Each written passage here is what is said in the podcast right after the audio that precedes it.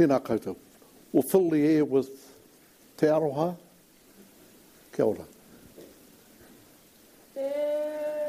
Aroha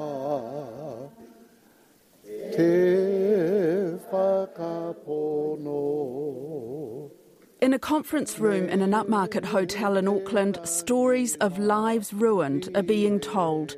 It is the first time survivors have given their accounts to a public hearing of the Royal Commission into Abuse in State and Faith Based Care.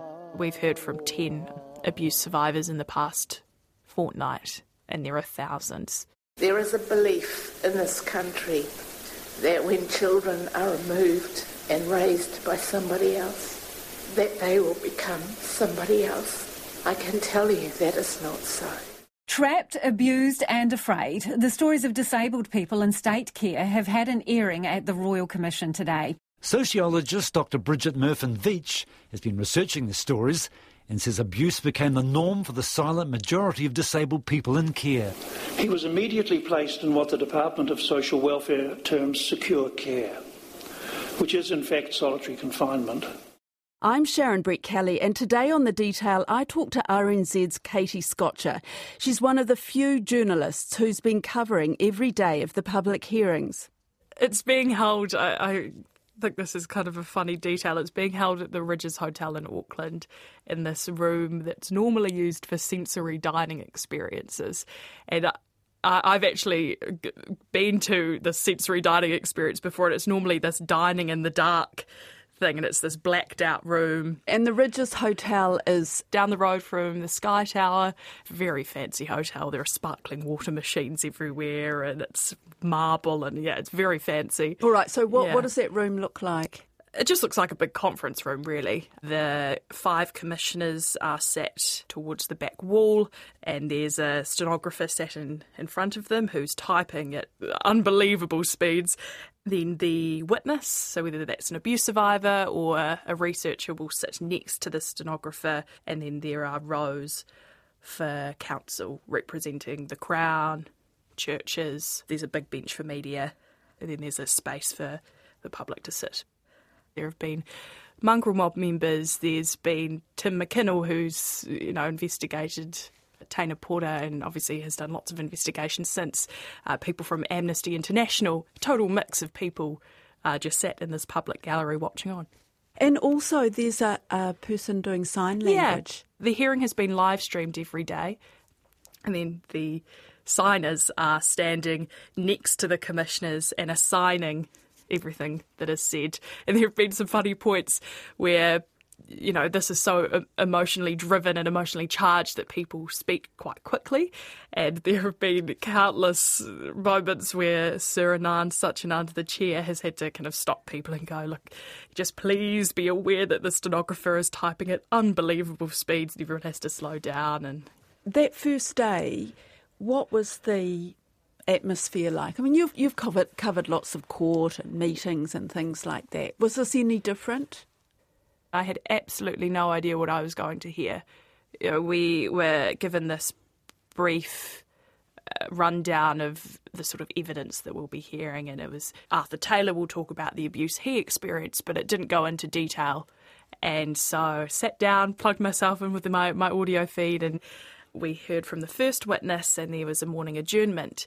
And I walked out of the conference room, and Arthur Taylor was comforting another abuse survivor who was bawling his eyes out. And that's kind of when I realised the significance and how how upsetting that this was for so many people. And it was also it was funny seeing Arthur Taylor, someone who's kind of known as this notorious career criminal who's, you know, one of this country's longest serving prisoners comforting someone and I I think it says a lot about who he is. Mr Taylor, can I uh, ask you to make your commencing statement under the Inquiries Act as follows? Do you solemnly, sincerely and truly declare and affirm that the evidence you will give before this Commission will be the truth, the whole truth and nothing but the truth? I do, sir. Thank you. there was a lot of anticipation leading up to his evidence, and he. In what way? What do you mean by that? Well, I th- you know, we've heard of his him escaping from prison and the legal battles that yeah, he's jailhouse leading. lawyer, and you know, mm. but the experiences that led him to that, no one really knew about.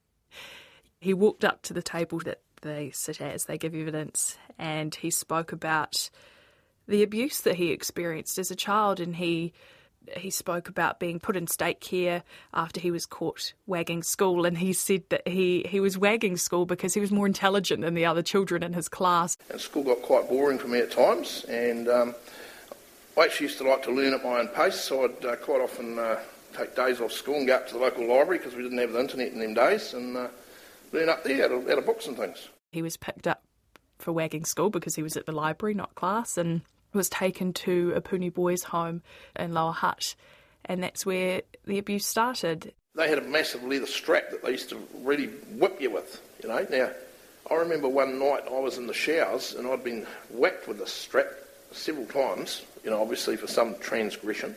And uh, one of the um, one of the other boys said, "Look at those big welts up your back, Arthur." You know, they're massive red welts, you know, from the strap. So they've been belting the hell out of my back with this leather strap. He wasn't sexually assaulted, but he knew that other children there were, and he boldly said that, you know, if he had never been placed in the care of the state, then he never would have interacted with the justice system, which is, you know, he's a man with more than 150 convictions. That's a remarkable thing to say. Well, I can say without a shred of doubt, shred of doubt, that if I hadn't ended up in that Epuni boys' home, I would never have interacted with the criminal justice system. And while they're telling their story, is someone questioning them or are they just free to talk about what's happened to them? So, in the lead up to this hearing, the survivors work quite closely with the inquiry's legal team. So, months in advance, they're preparing the evidence they want to give, and they have this kind of bundle of evidence that they. Um, it's kind of like a written testimony, I mm-hmm. guess. They basically just run through that written testimony, uh, but the the lawyer who is working for the commission questions them, and the questions are based on the evidence in that testimony, and they kind of prepare and work through the sort of questions that they are comfortable being asked. There have been points where the abuse survivors have said, actually, I don't want to answer that. It hasn't happened very often. People at the hearing openly cried as former King Cobra gang member Fa'afete Taito spoke about his experiences in care and the impact it has had on his later life. He was incredibly brave and his story was remarkable. He spoke about uh, his time growing up. I used to get disciplined quite a bit. Yeah, so went off for a few years and as you get older, you get naughty, I guess, and you get tidings get worse. And he's Samoan. He was talking about how church was a big part of his life and growing up, but so was the abuse that he was receiving from his father. So by the time I got to about 12, 13, I was I knew what was coming, so I'd start running away from home and just running away and staying away and and I guess that's where the, I came into contact with social welfare. He was one day placed in the care of the state and he spent time at Owairaka boys' home. I keep telling the housemaster I wanted to go back to my mother's. he says, nah, shut up, you're a ward of the state now and you're coming back with us to Owairaka boys' home. Where he suffered extreme violence and then he was placed in Borstals, he was beaten, he referred to the social welfare officers and the people at these at these care homes who were mostly Pākehā and they were very racist. They would call him Coconut Boy, and he was talking about how he lost his identity, and you know, one thing led to another, and he found himself in prison. He made some comment. He was spending time in prison with boys that he grew up with in these state care homes. Yeah, I was well and truly um, immersed in their life. And to be fair, it was the only life I know. He joined the King Cobras. After this long journey through the system, he emphasise the amount of violence. Over the years I was in their world, I realised, you know, I, I lost the ability to love, you know, the emotion to be connected to, yeah, and, and, and for me was, um, a lot of the kids in their world, you know, don't know how to love.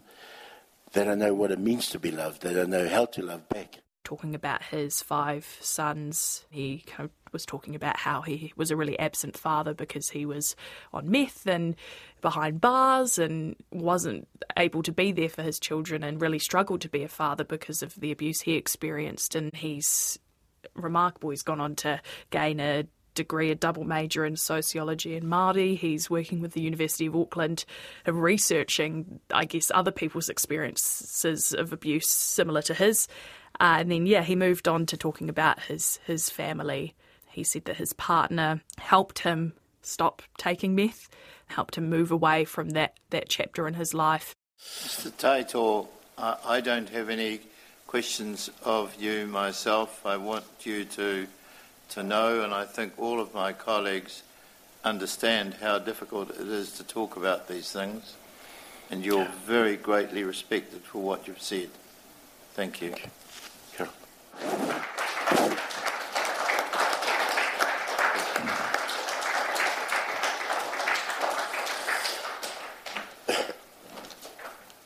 His story is one of the ones that have stood out for you. Yeah.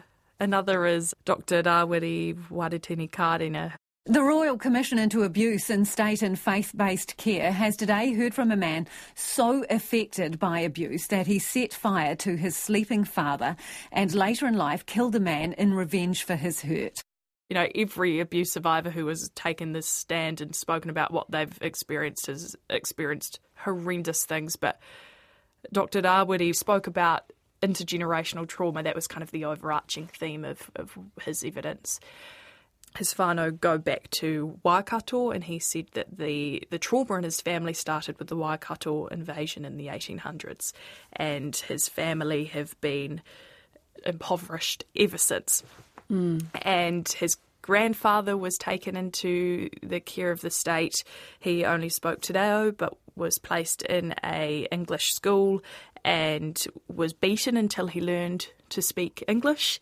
His father was then placed in state care and suffered extreme abuse as well. And Dr. Rawiri was beaten by his father. He said his father never learned to deal with the trauma and never processed and was never helped to process what he experienced. And so he relayed his experiences onto his partner and his son. Our home was very abusive, uh, extreme violence extreme childhood trauma. I experienced flashbacks to that trauma. I would go into uh, a trance as a coping mechanism for dealing with it. At one point, I think he was six years old, and come back from care of the state, and he realised he had a younger brother now, and his was 12 months old. And there was this rainy day, you know, really heavy rain, and the streets had flooded. His dad had gone out to the pub, and I'm not sure where his mum was, but she wasn't at home, and so he, six years old, was left to care for his 12 month old brother. I knew I had to look after my brother, but I wanted to go out and play with the neighbours. So he placed his infant brother out on the um, porch outside. Just so I can keep an eye on him. And I went out and played.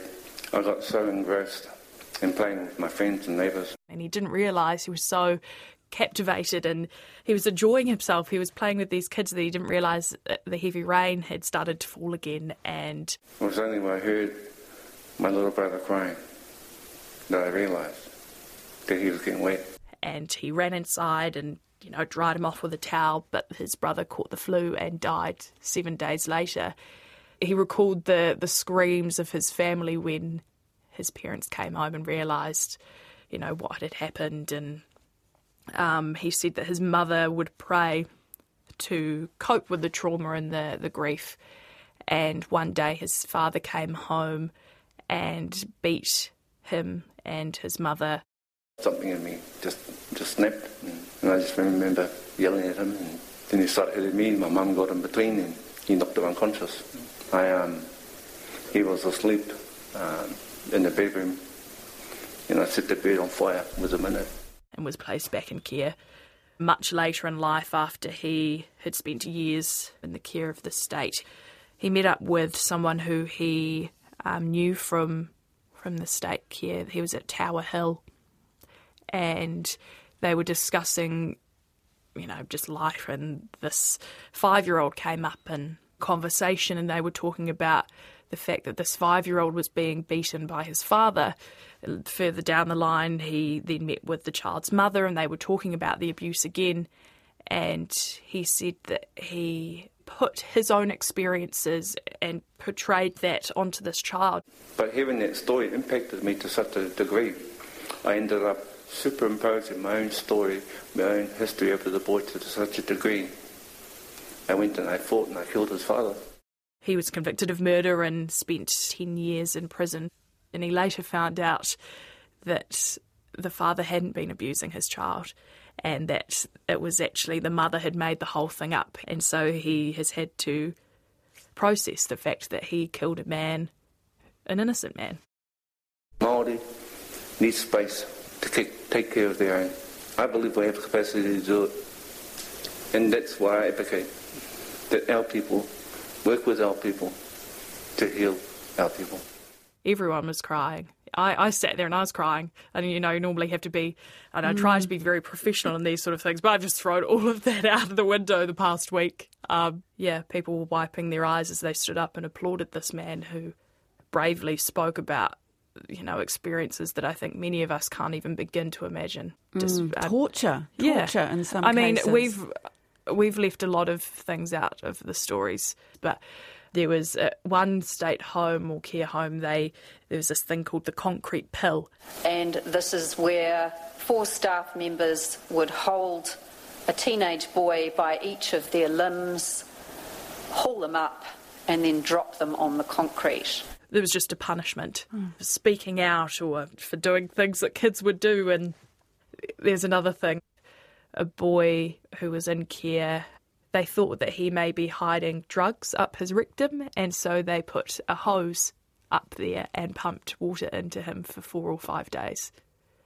We heard from Robert Martin, who uh, was actually the first person with a learning disability to be um, put on the United Nations Committee for the Rights of a Person with Disabilities, and he gave evidence about his time and oh, he was placed in foster homes and hospitals and um, in different care homes from the age of I think he was 18 months old. He his brain was damaged during birth, and he spoke about being sexually assaulted. He was um, in care. In care. That was in a um, kind of an older cottage for boys it broke my heart. He was talking about, you know, the things that children growing up took for granted, and he was talking about how children would grow up and they'd go to birthday parties and they'd go on trips to zoos and they would feed the ducks and have their own childhood pet. And he grew up without all of those things, and all he wanted in his life was a cat to cuddle and to be loved, and he didn't get any of those things. And then, so these people, they give their evidence, and what happens to them after that? Well, they give evidence, and I should mention, I think this is really important, that there are rooms, they've allocated rooms at the hotel. So, obviously, this is a really draining process for them speaking about this publicly, and some of them are doing it publicly for the first time. Um, and there are rooms where they can go and speak to professionals about what they've experienced, and there is care for them. But this this inquiry is New Zealand's biggest royal commission ever, and there is four more years of this um, to come. The Governor General will receive a report in 2023 with recommendations. Aroha te whakapono me there are lovely things that have happened at this inquiry every morning before they start to give evidence. Uh, everyone stands up and the commissioners walk in and they sing a waiata and every morning it's Te Aroha because they want to fill the hearing with love. Everyone's singing together about love and we've heard many times in the past week that people have lost the ability to love. One of the main things that has come up in this inquiry is the disproportionate number of Māori who were placed in state care. And on the second day, we heard from Dr. Oliver Sutherland and Sir Kim Workman, who have worked in this, this field for years. Sir Kim Workman was a youth aid officer in the 1970s, and Dr. Oliver Sutherland has researched this and advocated for, for abused children for years. Dr. Oliver Sutherland has kind of crunched the numbers in between 1967 and 76. I think he had Justice, New Zealand Justice um, figures or something. There were more than 116,000 children placed before the courts, and 41% of them were Māori.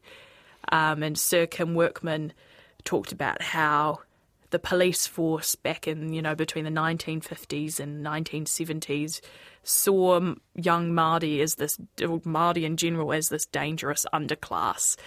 And he, it's almost unbelievable, but the police commissioner in the early um, 1960s said that policing was for white races only, and he refused to recruit Chinese, Indians, and people from the Pacific Islands. You know, that's how so many people, so many Māori were placed in care was because, you know, the police who were picking them up thought that they were, you know, this, yeah, dangerous underclass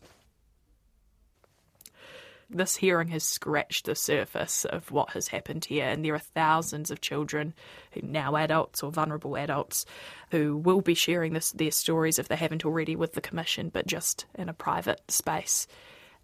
I've been completely astounded at the how brave these people are and how every almost every single person, almost every single abuse survivor has got up there and said, you know, I'm speaking about this and it is so hard, but I am doing it because I do not want another child to experience what I have.